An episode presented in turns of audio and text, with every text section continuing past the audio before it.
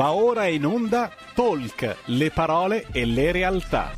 Malika Zambelli conduce Stai Karma.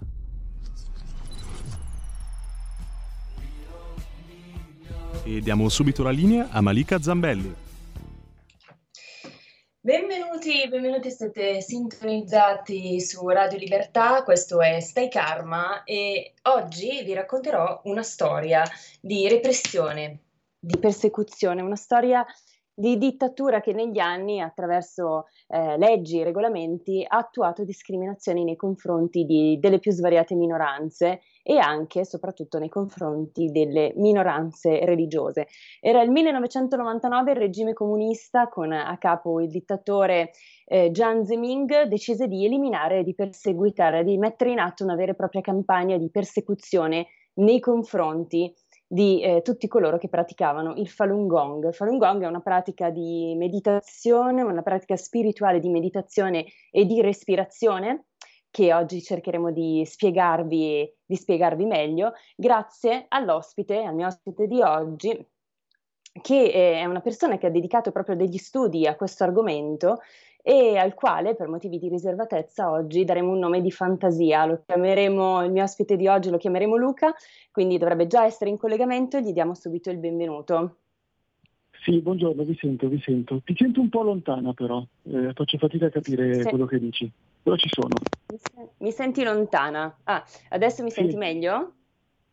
Eh sì, un pelino, un pelino, un pelino.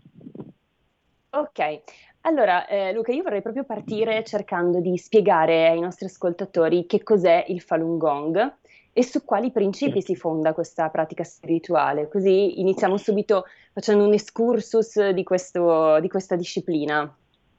Ok, certo, certo. Il Falun Gong è una religione o comunque una setta religiosa che nasce in Cina circa nei primi anni 90, si stima la sua nascita intorno al 1992 eh, inizialmente come movimento di Qigong.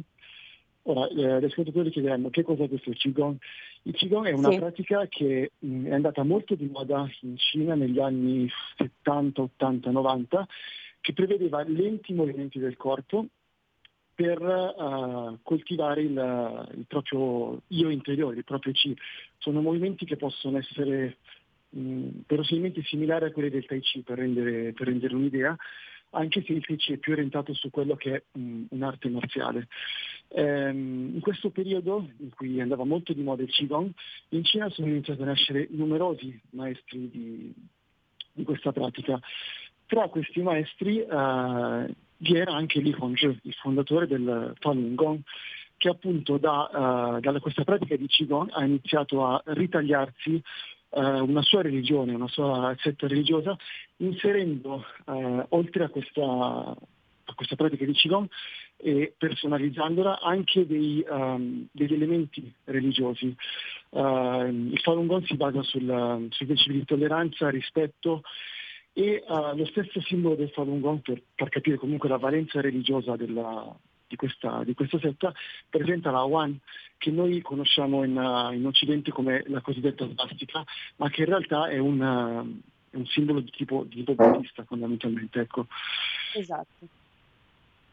Infatti, ecco, e, e questa è un po' eh, diciamo una spiegazione generale di, è, di, quella che è questa disciplina spirituale. E, eh, però, appunto, noi ci siamo anche un po' confrontati prima di questa diretta e tu mi dicevi c'è una cosa in particolare che ti lascia un po' perplesso, che riguarda proprio il, ehm, il modo in cui questa disciplina spirituale intende la malattia. E tu mi dicevi, secondo certo. il mio punto di vista, è un po' pericoloso no? il modo in cui intendono loro la malattia. Perché?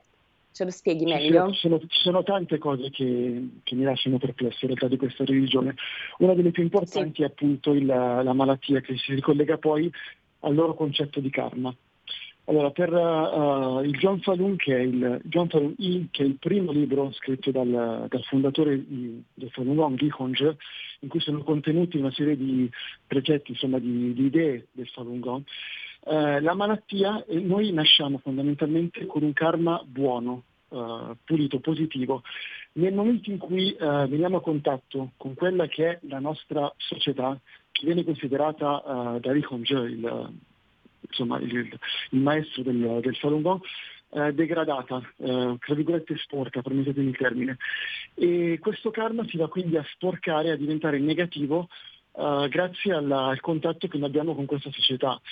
E per il Falun Gong, la, nel momento in cui tu entri a far parte della, della setta, della religione, uh, nel momento in cui tu ti stai ammalando e prendi una malattia, Uh, questo viene visto come un processo di purificazione del tuo karma, ovvero la malattia sta purificando e sta ritor- facendo ritornare a quello che era uh, agli inizi quando sei nato, quindi un karma buono, il tuo karma negativo. E il prendere medicine viene considerato sì. uh, una cosa negativa che non aiuta questo processo, ma anzi lo fa regredire. Questo cosa ha portato mm. in Cina?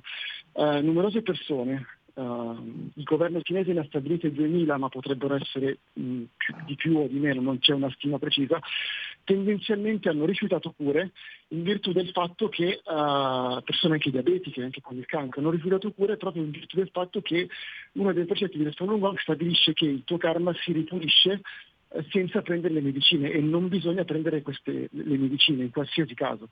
Ecco. Quindi è proprio vietato da questa forti. disciplina prendere i medicinali.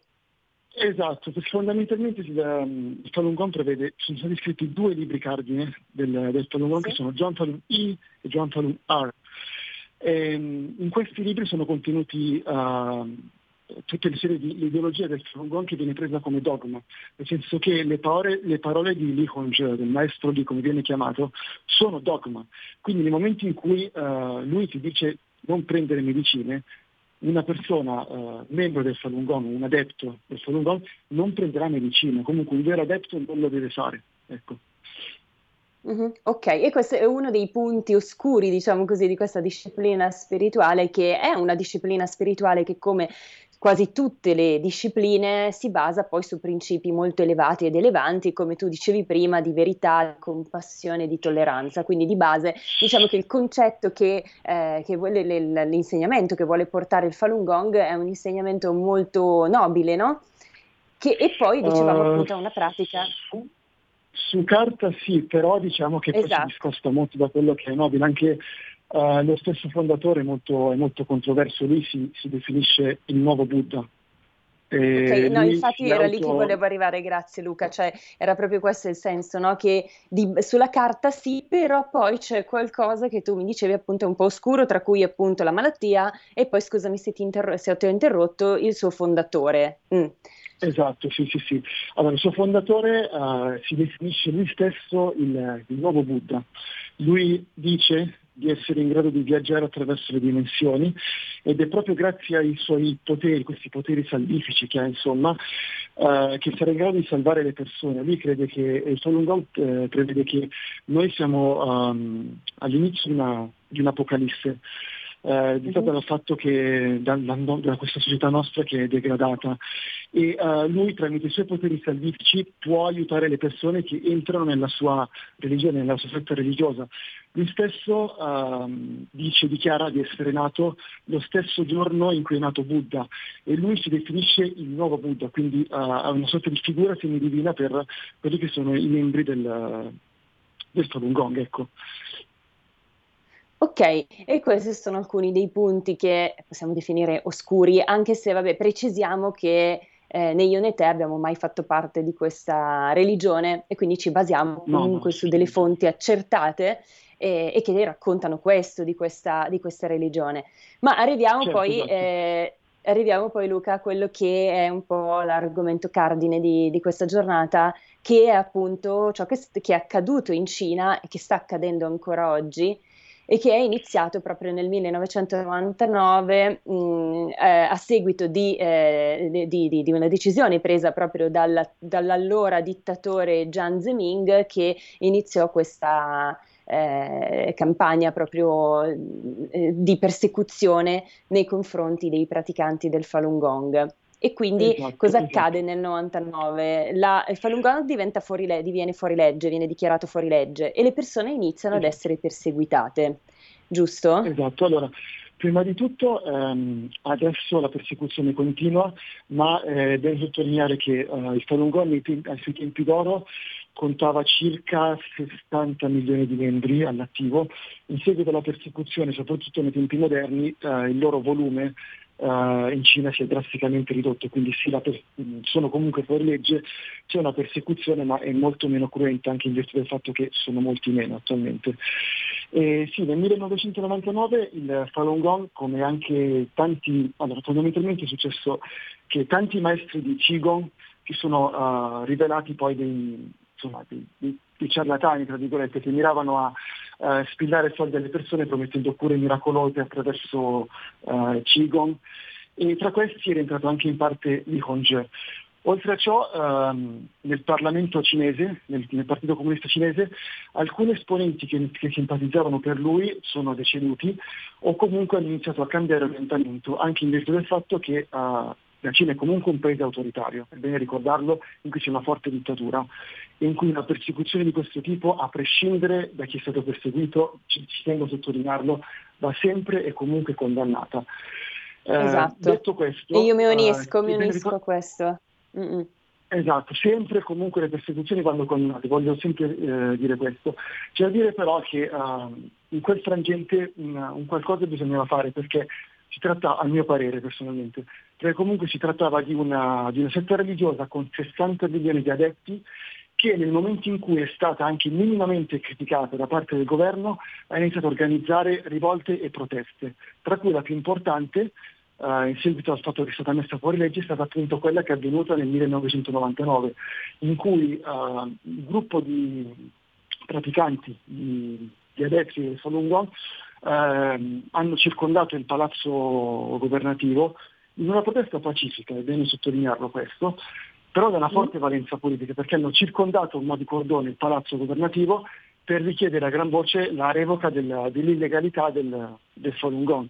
Il governo cinese a fronte di ciò si è preso un po' di tempo, 3-4 mesi circa, uh, un po' di più, per riflettere e ha poi iniziato la persecuzione vera e propria, uh, che è stata caratterizzata da incarcerazio- car- incarcerazioni preventive, eh, arresti sì. e in carcere uh, purtroppo hanno subito anche delle torture. Eh, molto mm. similare a quelle che hanno subito anche gli auguri, che stanno subendo gli auguri nello Xinjiang in questo, in questo momento, eh, che prevedevano lavaggio del cervello e appunto vere e proprie torture come elettroshock piuttosto che uh, spegnere i mozzicoli di sigaretta sulle, sulle persone.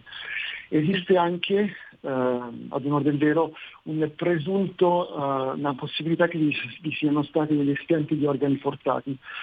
Uh, su questo purtroppo non esistono prove, uh, esistono delle testimonianze di, di alcuni ex adepti del Falun Gong che sono usciti dal carcere, però è bene sottolineare come questa battaglia tra il governo cinese e Falun Gong è anche una battaglia di propaganda, quindi di questo, uh, questa informazione sulle presunte espianti di organi bisognerebbe prenderla sulle pinze, con le pinze, ecco, diciamo così.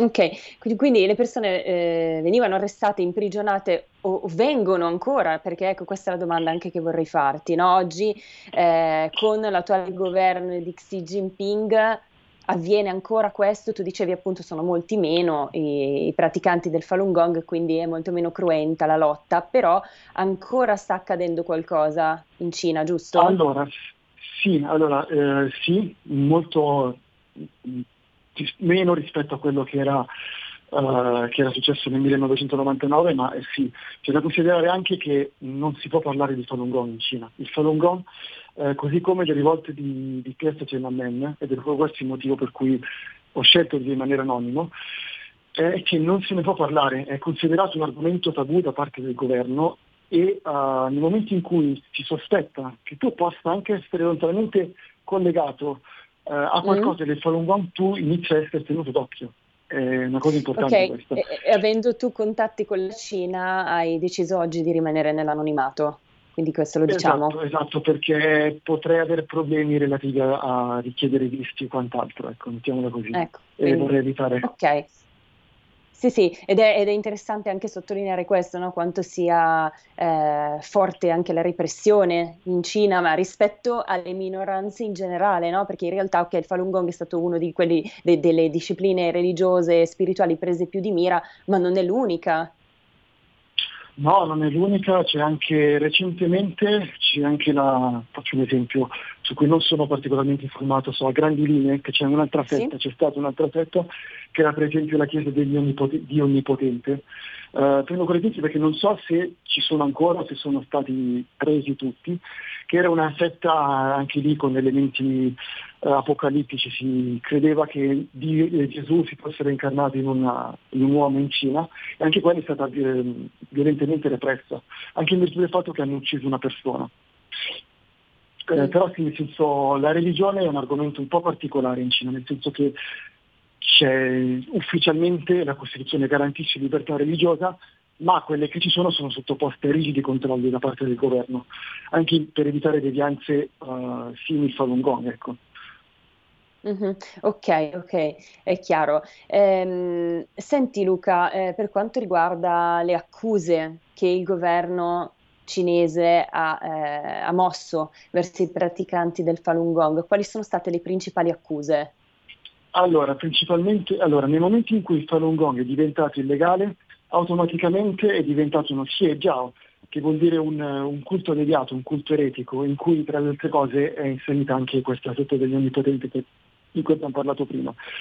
E la macchina propagandistica cinese si è subito mossa in tal senso nel definire uh, il Falun Gong una sorta di deviazione che prende uh, precetti buddisti e li usa a, a proprio interesse e una sorta di uh, organizzazione religiosa antiscientifica, eh, che quindi non, eh, non, non, va d'accordo con la scienza, si può citare appunto ad esempio il caso delle malattie.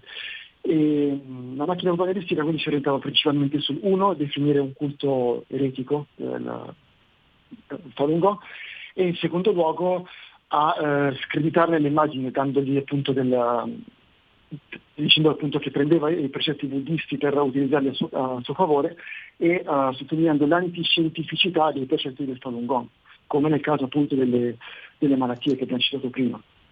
Sì, Ok, quindi queste sono le accuse principali e eh, ovviamente poi appunto è nata questa, eh, questa situazione di, di scontro no? tra il governo e i praticanti del Falun Gong e qualcosa è successo, c'è stata una risposta a queste persecuzioni da parte dei praticanti. Quali sono state le, allora, le, le, qual è stata la risposta principale? Allora sì, il, il Falun Gong era un'organizzazione in Cina che aveva uh, era organizzata molto bene, quindi nel momento in cui il governo l'ha resa illegale e ha iniziato la persecuzione, uh, il Falun Gong ha iniziato con, a organizzare proteste sistematiche in varie città. Uh, si può citare il più controverso, è stato l'incidente dell'autoimmolazione. Uh, sì. in cui ci sono stati uh, 4-5 persone che si sono cosparse di benzina e si sono volutamente date fuoco in, in piazza Tiananmen in segno di protesta nei confronti del, de, delle pratiche che il governo cinese ha attuato. E attualmente il Falun Gong comunque uh, al di fuori della Cina, perché in Cina è molto difficile attualmente parlare appunto di Falun Gong, Uh, continua con la propaganda anti-governo cinese. Uh, il Falun Gong adesso in risposta appunto alle persecuzioni organizza uno spettacolo, un tour che gira in Europa che si chiama Shenyun, che è un tour spacciato come cultura cinese ma che in realtà è un, uno spettacolo uh, propagandistico antipartito comunista e ha dei giornali, uh, dei giornali anche abbastanza importanti che simpatizzano per il Falun Gong, fondati da alcuni membri del Falun Gong, di cui adesso non voglio fare il nome, eh, che uh, propongono notizie di propaganda quasi giornalmente contro il Partito Comunista Cinese. Quindi la risposta è su due fronti. Dal primo eh, sono state le proteste che adesso si sono cessate e la seconda è di tipo propagandistico, eh, stampando e comunicando materiale anti-partito comunista cinese, quindi contro il governo cinese e contro il partito comunista cinese.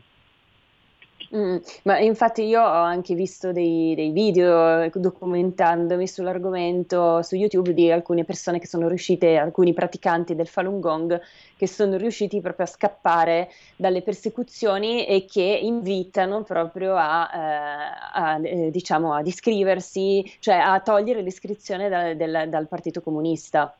E quindi sì, sì cioè, c'è anche questo è una guerra che si combatte molto attraverso la, la propaganda, cioè sia la propaganda del Partito Comunista Cinese sia la propaganda delle Falun Gong. Infatti farsi un'idea di quello che realmente succede eh, è molto difficile perché di, c'è molta propaganda da entrambe le parti. Ecco. Sì, certo.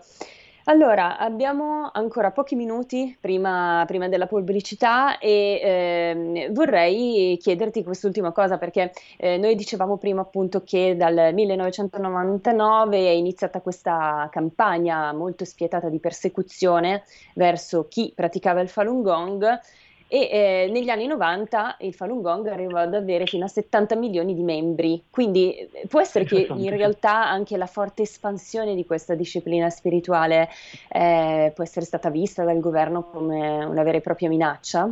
Ass- assolutamente sì, eh, ripeto, il, il, la Cina è un paese autoritario, nel momento in cui esiste una forza religiosa che poi è diventata ha compiuto azioni anche politiche di, di protesta, in cui composta da 60 milioni di, di, adepti, quindi uno Stato nello Stato quasi, eh, fortemente dipendenti dalle parole di una sola persona, eh, che vedono appunto i suoi insegnamenti, i suoi discorsi e mm, quello che lui dice come un dogma religioso, eh, il, il, governo cinese ha visto questa cosa come una, un problema e, ehm, oltre, fatto, oltre, agli insegnamenti sbagliati, tra virgolette, che, eh, che Falun Gong eh, ha al suo interno, ci sono anche, um, sottolineo sempre che come il, il Falun Gong abbia, uh, preveda che uh, non ci possano essere, uh, non possano, i figli nati da incroci di razze, di, di razze come le chiama il fondatore diverse, siano incompleti Uh, unitamente appunto a questi insegnamenti deviati, eh, il Falun Gong è comunque una forza molto importante, con 60 milioni di adepti, dipendente da una sola persona. Quindi il governo cinese si è adoperato per cercare di quantomeno ridurre il più possibile uh, lo scopo di rivolte che potevano nascere da, da quest'ultimo. Ecco.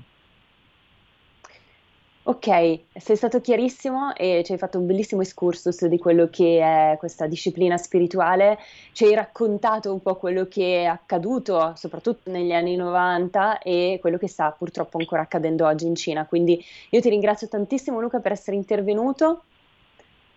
Grazie, grazie a voi. E in bocca al lupo anche per, per il tuo lavoro e per, per, i tuoi contatti con la Cina. Ecco. Grazie, grazie, grazie a te e alla prossima. Noi andiamo in pubblicità, vi chiedo, resta- vi chiedo di restare con noi, se vi va stacchiamo per un minuto. Stai ascoltando Radio Libertà, la tua voce libera, senza filtri né censure, la tua radio.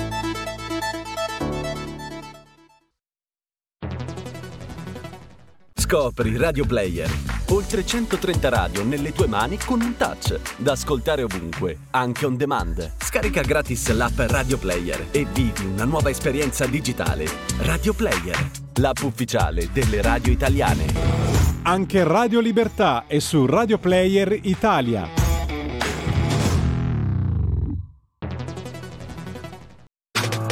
Stai ascoltando Radio Libertà. La tua voce libera, senza filtri né censura. La tua radio. Radio Libertà, la linea torna a Malika Zambelli, vi ricordo se volete telefonare 02 66203529 o scriverci un Whatsapp al 346 642 7756. A te la linea Malika. Grazie Fede, infatti abbiamo aperto le linee, quindi se volete intervenire da adesso in poi potete farlo. E io eh, presento subito il mio secondo ospite della giornata, e lui è un ricercatore, un divulgatore spirituale, forse avrete già capito di chi sto parlando perché ormai è un ospite fisso del mio Stay Karma, lui è Sennar Caro, un carissimo amico, ciao Sennar.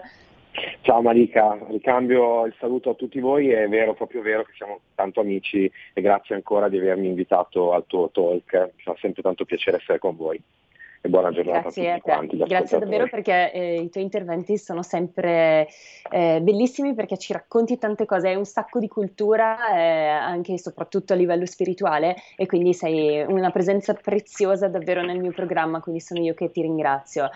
Allora, eh, facciamo un piccolo riassunto della prima parte della puntata. Per chi non ci avesse seguiti, abbiamo raccontato quello che sta accadendo in Cina, quello che accade eh, dal, più o meno dagli anni 90. Nel 1999 è stata iniziata questa campagna di persecuzione nei confronti di questa disciplina spirituale e religiosa che è appunto il Falun Gong e eh, abbiamo avuto questo ospite che in anonimato, essendo appunto uno studioso dell'argomento, ci ha raccontato che cos'è il Falun Gong e che cosa sta accadendo ancora oggi in Cina, perché appunto Sennar, non so se tu ci hai ascoltato, ma sì. la repressione antireligiosa in Cina assume molte forme, quindi non è soltanto il Falun Gong che eh, è stato, eh, diciamo così, preso di mira, ma ci sono anche molti altri gruppi religiosi e molte minoranze che vengono prese di mira eh, nel regime comu- comunista no? Eh, cinese. Quindi ehm, io partirei proprio chiedendoti se ti va eh, di dirci la tua rispetto a quello che abbiamo detto nella prima parte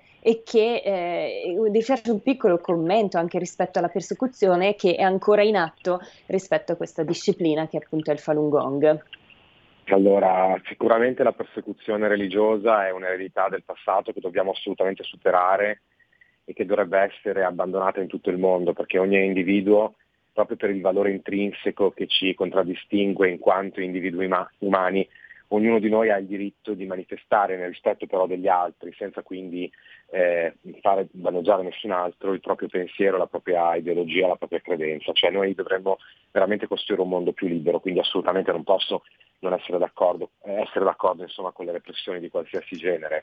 Certo è anche vero che esistono eh, molte eh, deviazioni mh, dai sentieri spirituali, questo c'è sempre stato proprio perché l'essere umano è così, così variegato eh, come, come, sappiamo. Quindi io non entro nel merito dell'analisi della, diciamo, della, della religione in questione perché non la mm. conosco approfonditamente, ho, ho, analizzato qualche elemento ascoltando anche quello che avete detto, non, non può essere il mio sentiero spirituale di sicuro, però mm. ehm, non posso essere d'accordo con eh, le repressioni violente, le repressioni in generale di, del pensiero altrui, della, del credo.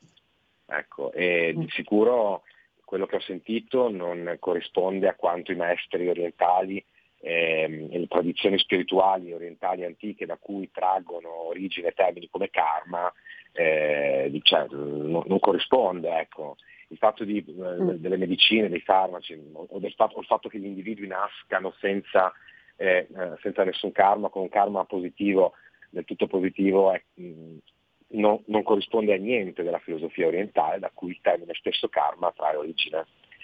Mm.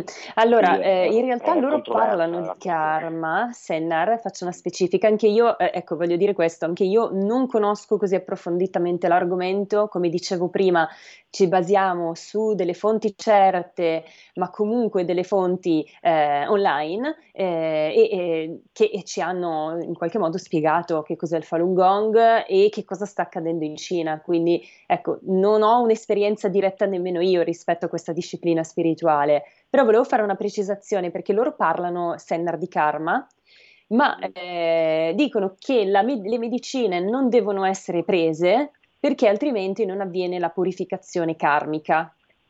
Questo è il senso allora, un po' di... Da un punto di vista di, di, di buon senso, ma anche eh, di evidenza, no? eh, karma è anche lo stadio di progresso in cui l'umanità si trova. Se l'umanità a questo livello ha raggiunto il progresso per avere i cellulari, i telefonini, non vedo perché non usarli. Cioè se abbiamo quantomeno conseguito quello stadio da poter avere eh, determinati farmaci che alleviano le sofferenze, eh, vuol dire che l'essere umano ha maturato quel livello di sviluppo. Quindi è dal mio punto di vista assurdo eh, mh, è assurdo questo discorso, ecco, è semplicemente assurdo, perché è chiaro che eh, se noi eh, cioè, abbiamo la possibilità di fare una terapia del dolore, alleviare le sofferenze, è vero, può essere, può essere vero il discorso che se una persona sviluppa una determinata malattia ha il suo karma affrontarla, ma probabilmente anche il suo buon karma vivere in un periodo della storia umana in cui esistono farmaci e strumenti capaci di alleviare le sofferenze. Allora se no rimaniamo all'età della pietra, lì tanto è, il karma, rimaniamo all'età della pietra e annulliamo qualsiasi progresso. Invece io credo che anche chi promuovere queste filosofie utilizzi internet, utilizzi i telefoni e, e, le, e le benedizioni della tecnologia moderna. Per cui per karma, visto che non, dovremmo, non dovrebbero usarle se la, la mettiamo su questo, punto di, su questo piano. Invece viviamo in, una, in un d'accordo. Storia, sei d'accordo? Viviamo in un momento della storia in cui ci siamo meritati quantomeno qualche sollievo. Quindi io, io non sono contro la medicina, eh, assolutamente. No. No, no, no, no, no noi, noi, di Radio Libertà non siamo contro la, la medicina, assolutamente, anche perché veramente è, a volte è importantissimo poter assumere farmaci certamente a, poi fare anche dei percorsi di lavoro su se stessi o dei percorsi spirituali possono aiutarci, Sennar, se sei d'accordo, a imparare a prendere sempre meno farmaci, magari sì, arrivare a non prenderne più. Senz'altro. Infatti anche io nella mia vita cerco di evitare il possibile, ma se la situazione lo richiede non sono uno di quelli che dice no, assolutamente no, perché le esagerazioni in tutte le direzioni, cioè noi dovremmo camminare, anche il Buddha lo ha insegnato, una via di mezzo, di equilibrio che ci porta a um, sviluppare le nostre facoltà intellettuali, emotive, spirituali, cioè un equilibrio dell'individuo.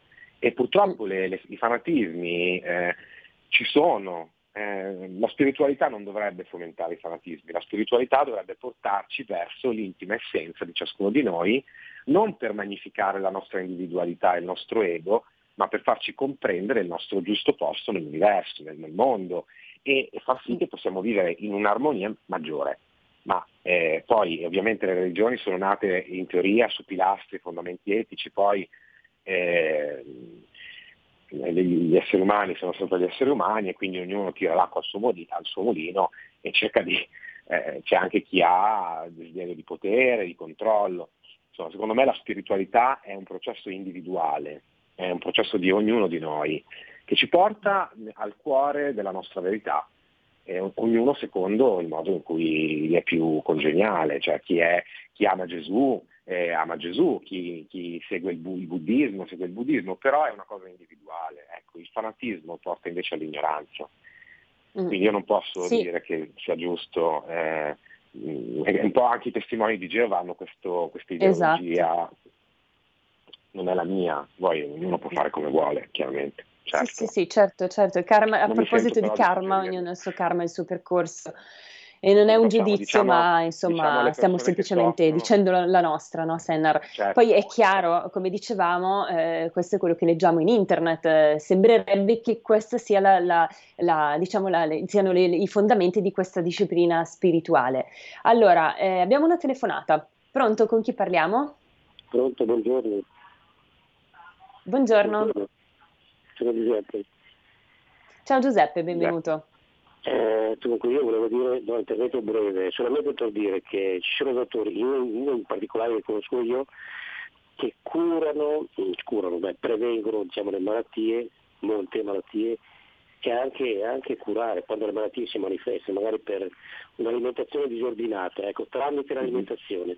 L'alimentazione sì. ovviamente eh, dedicata, ognuno, ognuno ha la, sua prerogativa, diciamo. ogni corpo, ogni fisico reagisce a modo, a modo suo. Ecco, solo questo sì. dire. Grazie, grazie mille.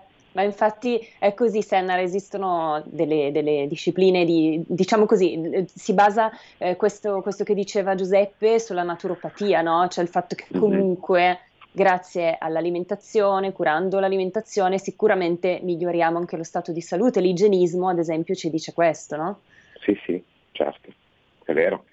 È vero, eh, l'abbiamo visto molte volte, ma anche io nella mia vita l'ho visto, l'alimentazione ha un impatto sia sulla mente sia su, sul corpo, quindi un, un, un insieme di, di, norme che ci mantengono in equilibrio ci aiuta a procedere, sono d'accordo. Poi ognuno deve trovare sua, il, il suo, eh, abbiamo corti diversi, abbiamo, però ci sono delle linee guida. L'equilibrio, ecco, l'equilibrio perfetto è impossibile, no? però eh. dovremmo cercare di, di, tendere verso un'armonia il più possibile generi, generale. E, esatto. chiaro, poi abbiamo detto, le repressioni religiose sono sbagliate, eh, la violenza è sbagliata, eh, non, non, il, fine, non giustifica mai i mezzi, a mio parere, come bisognerebbe agire sempre se vogliamo essere spirituali a partire da, da un principio fondamentale, cioè che le persone, gli esseri viventi in generale, sono più importanti delle, ideolo- delle ideologie e delle cose. Quindi non puoi uccidere le persone per proteggere un'ideologia che sia politica mm. o sia religiosa. Mm. Questo è la negazione in assoluto del, di ciò che Cristo ha insegnato. Eh, cioè è come gli altri maestri degli, degli, altri, degli altri, sentieri, ma in particolare Cristo eh, ha insegnato che l'amore è questo, cioè il rispetto del valore che c'è, che Dio ha messo in ogni, in ogni essere vivente. Quindi non si può sacrificare la vita sull'altare della, della, dell'ideologia politica o dell'ideologia religiosa. Ci sono cose che noi dovremmo veramente elevare al di sopra, al di sopra di, di tutte le, le pippe mentali che ci si costruisce. Ecco, scusate la volgarità. E, e abbiamo, no, no, eh, va benissimo, ci sta. Abbiamo citato anche il Cristo, visto che siamo nella settimana santa, era, era giusto anche citare il Cristo, no? E comunque, Sennar, sono d'accordo su quello che tu ci stai dicendo e, e mi viene in mente quello che diceva anche Yogananda eh, rispetto proprio alla malattia, no? E anzi, era Shri Yutkeswar, che era il guru di Yogananda, diceva ignora l'ospite in attesa e adesso se ne andrà. Sì, è vero, è possibile arrivare anche a quella eh, a quella abilità, no? Però insomma ci vuole un lavoro spirituale importante su di sé. Kriyananda, che era discepolo diretto di Yogananda, ad esempio, andava dal dentista e non si faceva fare l'anestesia, però insomma io personalmente non riuscirei ad oggi. Di faceva un esercizio di distacco mentale, ma noi dobbiamo essere ovviamente ognuno di noi pratici a seconda della sua capacità e non fare follie. Ecco. C'è da dire che quando io, il maestro di Yogananda diceva così, intendeva anche sicuramente un messaggio per tutti noi, e cioè che ignorare la malattia non significa non fare le cose necessarie per occuparsene, ma semplicemente non avere il pensiero ossessivo sul problema cercare di, di staccare la mente e concentrarsi su azioni costruttive nel qui e nell'ora. Cioè se c'è una cosa, a me per esempio, no? quando io ho dei problemi da risolvere nella mia vita non mi piace tanto che le persone continuino a chiedermi, io infatti difficilmente racconto i problemi perché mi rendo conto che quella è tutta un'attività della mente. I problemi si affrontano in modo pertinente, eh, con l'energia giusta, si fa, si agisce qui e ora nel modo più corretto. Parlarne tanto non serve, eh, serve più agire secondo i principi corretti della situazione, secondo coscienza, secondo discernimento. Ecco, quindi questo più che altro, non rimanere nell'ossessione del corpo, nell'ossessione della paura, liberarsi di questa paura e agire, fare qualcosa che ci porta nel qui e ora, nell'azione, cioè fare qualcosa di necessario e per il resto del tempo tenere la mente libera dalle proiezioni, cioè dall'analisi dei dati, cosa mi succederà domani, oddio se, cosa mi succede. Queste cose ci fanno ammalare prima, prima, del tempo, a volte ci si preoccupa, cioè ci si occupa delle cose ancora prima che accadano e vivere mm, così è esatto. veramente un brutto vivere. Eh, quindi eh sì. i maestri ci hanno insegnato questo, essere liberi mentalmente dalle inutili proiezioni del, dei perché, dei se, dei ma, delle paure e agire qui e ora in modo opportuno. Poi i risultati si vedranno, non lo, sap- non lo possiamo sapere. Anche quando prendi un farmaco può, può, funzionare la cura, sì, ma anche no. Però l'elemento qual è? La fiducia in ciò che stai facendo, la fiducia nel potere delle tue azioni, nel potere di, essere qui ora e agire nel modo che si ritiene più opportuno. Poi il resto è nelle mani di Dio, è tutto il, l'universo nelle mani di Dio, noi possiamo soltanto agire qui e ora secondo coscienza, sperando di fare la cosa, sempre la cosa migliore.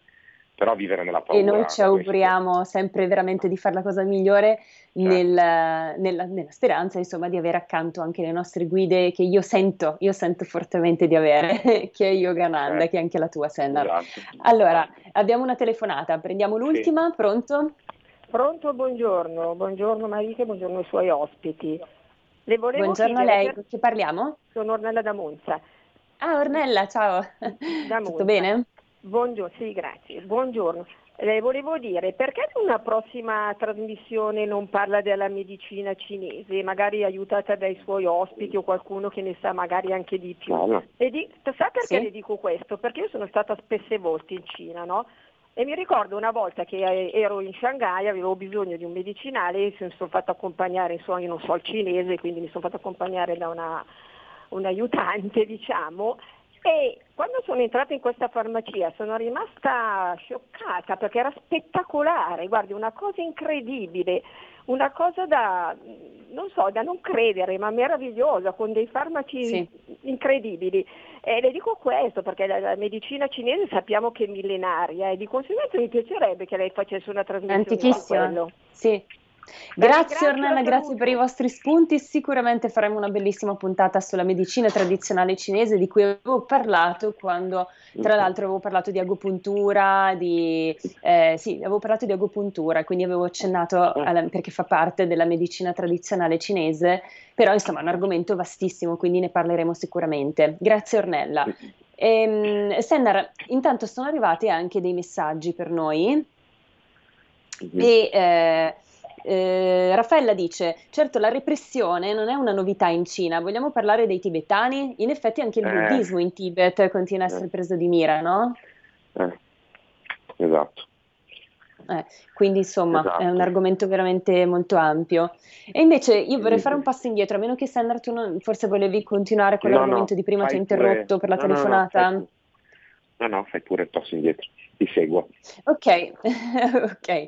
Allora, eh, torniamo al Falun Gong. E voglio farti questa domanda un po' delicata, ma a cui tengo particolarmente, perché sembrerebbe, sempre mettiamo il condizionale, che eh, secondo il Falun Gong, che il Falun Gong abbia una visione un po' discriminatoria rispetto al tema dell'omosessualità, perché sembra che il leader spirituale ha fatto queste affermazioni che ti leggo testualmente, Sennar. E, eh, e lui dice: Ad un uomo è data una moglie, ciò è stato deciso dalle divinità quindi le persone adesso vogliono trovarsi un partner del loro stesso sesso, ma dovete ritrovare sì. voi stessi e smetterla di fare queste cose rivoltanti. Sempre che sia così, eh, perché questo, eh, spero che siano veramente parole sue. Le, spero di no in realtà, però in teoria sono parole sue. Le divinità le vedono come cose rivoltanti, gli omosessuali devono correggere questo loro pessimo comportamento, vivere nobilmente ed atteggiarsi da esseri umani, ritrovare se stessi e rompere con quell'oscuro stato mentale. Eppure mm-hmm. Sender l'anima non ha sesso no. e se fossero vere queste parole sono un po' forti, no? Beh, è tutto un fatto di opinioni, nel senso che gli esseri umani amano discorrere delle opinioni. E quindi le parole sono tutte, il linguaggio è, che è la, la, la quintessenza della, delle, delle, diciamo così, dell'intelligenza umana, il linguaggio, è tutto un, un, un, fatto di opinioni, uno la pensa in un modo, uno la pensa in un altro, però la verità spirituale dovrebbe portarci a quel centro che è comune a tutti, che è oltre l'alto e il basso, il maschile e il femminile, l'eterosessuale e l'omosessuale, cioè alla fine al centro di ognuno di noi c'è un'essenza, c'è un, un alito di vita, c'è un soffio vitale, un'energia, cioè presente. No? L'aria stessa che noi respiriamo non si può dire essere buona o cattiva, l'energia che assorbiamo dal sole non è né buona né cattiva, diventa, diventa fatto di opinione quando noi eh, la trasformiamo in un, in, un, in un, pensiero, in, una, in un ragionamento, ma di fatto all'essenza di tutta la vita c'è la stessa forza vitale. Dio di fatto ha detto sì, perché se le cose che, se esistono i fili d'erba, esistono gli eterosessuali, esistono gli omosessuali, evidentemente la vita ha detto sì. E di conseguenza esatto. io questo problema non lo vedo, perché la, la, la, ricerca spirituale è oltre tutte queste cose che noi dovremo lasciare, perché il fatto di avere questo nome in questa vita o questa sembianza in questa vita o questa apparenza in questa vita o queste responsabilità in questa vita è qualcosa che tra 50 anni o 100 sarà finita e quindi non può, mm. non può durare per sempre. Quindi la spiritualità dovrebbe riguardare una ricerca di qualcosa che è oltre tutti questi concetti. E per cui non, so, non saprei che cosa dire a questo signore, se non che non sono d'accordo, perché eh, mm-hmm. la, la, la, varietà del, delle espressioni umane è, ognuno può dire quello che vuole, sono d'accordo, non sono d'accordo, mi piace, non mi piace. Alla fine dobbiamo soltanto ammettere una, una cosa, che nell'universo c'è tutto. C'è il buono, mm. c'è il cattivo, c'è il bello, c'è il brutto, c'è quello che piace, quello che non piace, c'è l'eterosessuale, c'è l'omosessuale, c'è il maschile, c'è il femminile. E io non sono in grado di dare un giudizio in questo senso perché so di non sapere. So di non sapere. La, Come disse Socrate. lascio il giudizio a Dio, solo Eh, Dio sa. Malika, Io non, non so niente. abbiamo 4 minuti ancora e un'ascoltatrice per voi. Ok, allora prendiamo anche questa telefonata, pronto? Eh, Malika, ciao, sono Ornella quella vera. Ornella quella giusta. no, Quella scherzo, giusta. non me ne voglia l'altra. Ornella. Eh, Eh, ciao, tutto tanto bene? anche Sennar che mi piace tanto. Ciao. Ciao, ciao, poi che altro volevo proprio farvi gli auguri di buona Pasqua. Oh. Ma proprio Grazie. di buona Pasqua con i tempi che passiamo, almeno, eh, almeno in un giorno di, di risurrezione speriamo. Eh, senti, Grazie eh, anche a te. Io volevo dire... Tanti cioè, auguri in anche a te, Ornella. Grazie mille, grazie. Io volevo dire che in Cina, insomma, qualsiasi religione è perseguitata, soprattutto sì. cristiana, vedi anche i sacerdoti, i, i cardinali che sono incarcerati, cioè io trovo davvero assurdo non poter seguire ognuno il proprio credo. Mm. No, ma Mm. trovo una cosa talmente assurda perché non va bene al partito e allora uno, ma si può, a parte che uno dentro di, di lui però essere perseguitati per questo, insomma, mi dà proprio da- davvero, mi dà da pensare e mi dà molto molto fastidio. Tanti auguri di nuovo. Ciao. Eh, lo so, Grazie, grazie, a te auguri. Ornella, tanti auguri, anche perché anche Gesù venne perseguitato e siamo proprio nella settimana giusta per parlare di questo, no?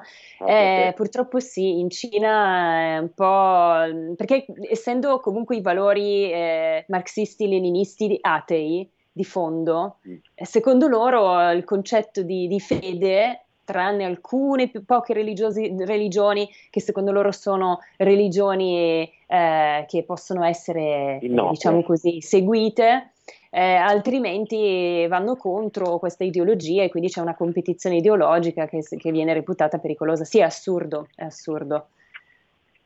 Sì, perché si teme che, che il, la- la- il fervore che suscitano i movimenti spirituali e religiosi possano eh, stimolare una comprensione che- nel popolo che poi li porti a, a evadere dal, dal controllo del partito, della- dello Stato, insomma. Quindi Mm. è una paura questa, è una paura, perché si Eh. reprime per paura, se no non avrebbe senso. Mm-mm. Paura Sì, di esatto. perdere il controllo, paura di perdere il controllo e il dominio. È quello. Ed ecco che per paura di perdere il controllo e il dominio, i regimi, i totalitarismi cosa fanno? Utilizzano la paura, per, per- instillano la paura per, ri- per recuperare il controllo, perché è Mhm. così, no? Esatto. Ed è assurdo. Non si può, non si può, ah, cioè, sì, non si può avallare questa cosa. Io sono contrario. Mm, assolutamente Assolutamente. siamo contrari. Allora, eh, senti, Sennar, io vorrei concludere, visto che poi s- stiamo parlando di spiritualità, eccetera, abbiamo parlato di Falun Gong e di tutto questa- questo argomento anche un po' pesante, no, per certi aspetti. Vorrei concludere parlando invece del nostro maestro, che è Yogananda, perché noi finora abbiamo parlato di Falun Gong, che comunque è una religione con i suoi, eh, con i suoi principi e... eh, e invece il nostro maestro, che, che io amo tantissimo per questo, perché rimane aperto no? ad, ogni, ad ogni credo in qualche modo, non, non- non pone obblighi, no? ed è questo il bello di, di Yogananda, secondo me. E lui dice che il modo per arrivare a Dio che, che tutti dovrebbero perseguire, che è uguale per tutti, che va al di là del credo, delle religioni, è lo yoga, il sentiero dello yoga. Quindi concludiamo così, parlando Yoga. del nostro maestro e del, del suo modo, secondo lui, no? Sì. insomma, quello che è secondo lui il modo di raggiungere Dio, che è la scienza dello yoga. Yoga significa unione e non è, non è semplicemente racchiudibile in quell'idea che ci siamo fatti in Occidente che yoga significhi hatha yoga, cioè le posizioni fisiche che portano allo scioglimento, scioglimento dell'energia e alla fluidità corporea. Yoga significa unione con Dio. Questo è ciò che è inteso in origine in questa scienza millenaria che affonda le sue radici veramente nei millenni. Eh, yoga è questo, unione con Dio, è l'esperienza diretta della comunione con Dio sperimentata dai santi, dagli yogi e dai maestri di tutte le, le vere religioni. E Yogananda diceva che tutte le vere re- religioni, il cristianesimo, l'induismo, il buddismo, tutte le vere religioni in generale, port- sono come raggi di una ruota che portano al centro, il centro è Dio. E Mm. ogni religione ha insegnato metodi diversi per arrivare a questa comunione, ma alla fine ogni cosa che porta a quella comunione può essere definito yoga. Yoga è questo, il percepire interiormente, il, il conoscere interiormente attraverso devozione, attraverso elevazione nella santità, attraverso meditazione, attraverso preghiera, attraverso la comunione con il divino, unire e percepire la nostra unione al divino stesso, cioè a Dio. E quindi Yogananda diceva che Dio può essere realizzato, può essere percepito, può essere sperimentato nell'altare della spina dorsale, perché la spina dorsale nell'uomo è l'autostrada spirituale, quel canale in cui si concentrano tutti i gangli nervosi, tutti eh, i passaggi anche energetici che permettono alla coscienza di realizzare la sua unione con Dio. Quindi lo yoga è, è una scienza, è una scienza spirituale, eh, con mm. tante ramificazioni, ma comunque che eh, conduce a, alla percezione interiore che siamo una cosa sola con Dio. Mm. Volevo concludere Dio... con questo messaggio, Sennar, perché è un messaggio di unione e di riunione di tutti i credi, di tutti i credo, di tutte le religioni, eh, visto che abbiamo parlato di, di repressione, eh, mi piaceva concludere così. Ecco, è questo. Quindi qualsiasi sentiero vi porti a Dio e vi faccia sentire l'unione con Dio e, e può essere definito yoga in qualche modo e va bene, e va bene. Non, non, non c'è un, una strada sola, però tutte portano ste, allo stesso, allo stesso risultato, cioè a sapere che noi veniamo da Dio, siamo tutti venuti dal Signore e dobbiamo tutti ritornare in seno al Signore. Non abbiamo altro destino, il nostro destino è quello. Chi lo, chi lo fa, chi lo fa seguendo un sentiero, un altro, ma alla fine siamo tutti venuti da Dio e dobbiamo tutti tornare a Dio. Ecco, soprattutto in questo, in questo, momento siamo a ridosso con la Pasqua, quindi questo ultimo messaggio è, è importante da, da, mandare a chi ci ascolta. Ti ringrazio tanto Sennar, chiudiamo con il mantra Loka Samasta Sukhino Bhavantu, che tutti gli esseri possano essere felici, visto quello che ci siamo detti Grazie. oggi. Grazie, buona Pasqua a tutti voi, grazie ancora di avermi invitato e anche un saluto all'ospite di prima che, nella, che ha raccontato questa storia. Ok, grazie mille Sennar, avremo altre occasioni per uh, fare delle, delle, puntate insieme se vorrai. Io ringrazio tutti coloro che ci hanno ascoltato, chi ci ha scritto e chi ci ha telefonato. Scusatemi se non sono riuscita a leggere tutti i vostri messaggi, però erano veramente molti e quindi uh, un augurio di buona Pasqua a tutti voi. Un bacio. Avete ascoltato Stai Karma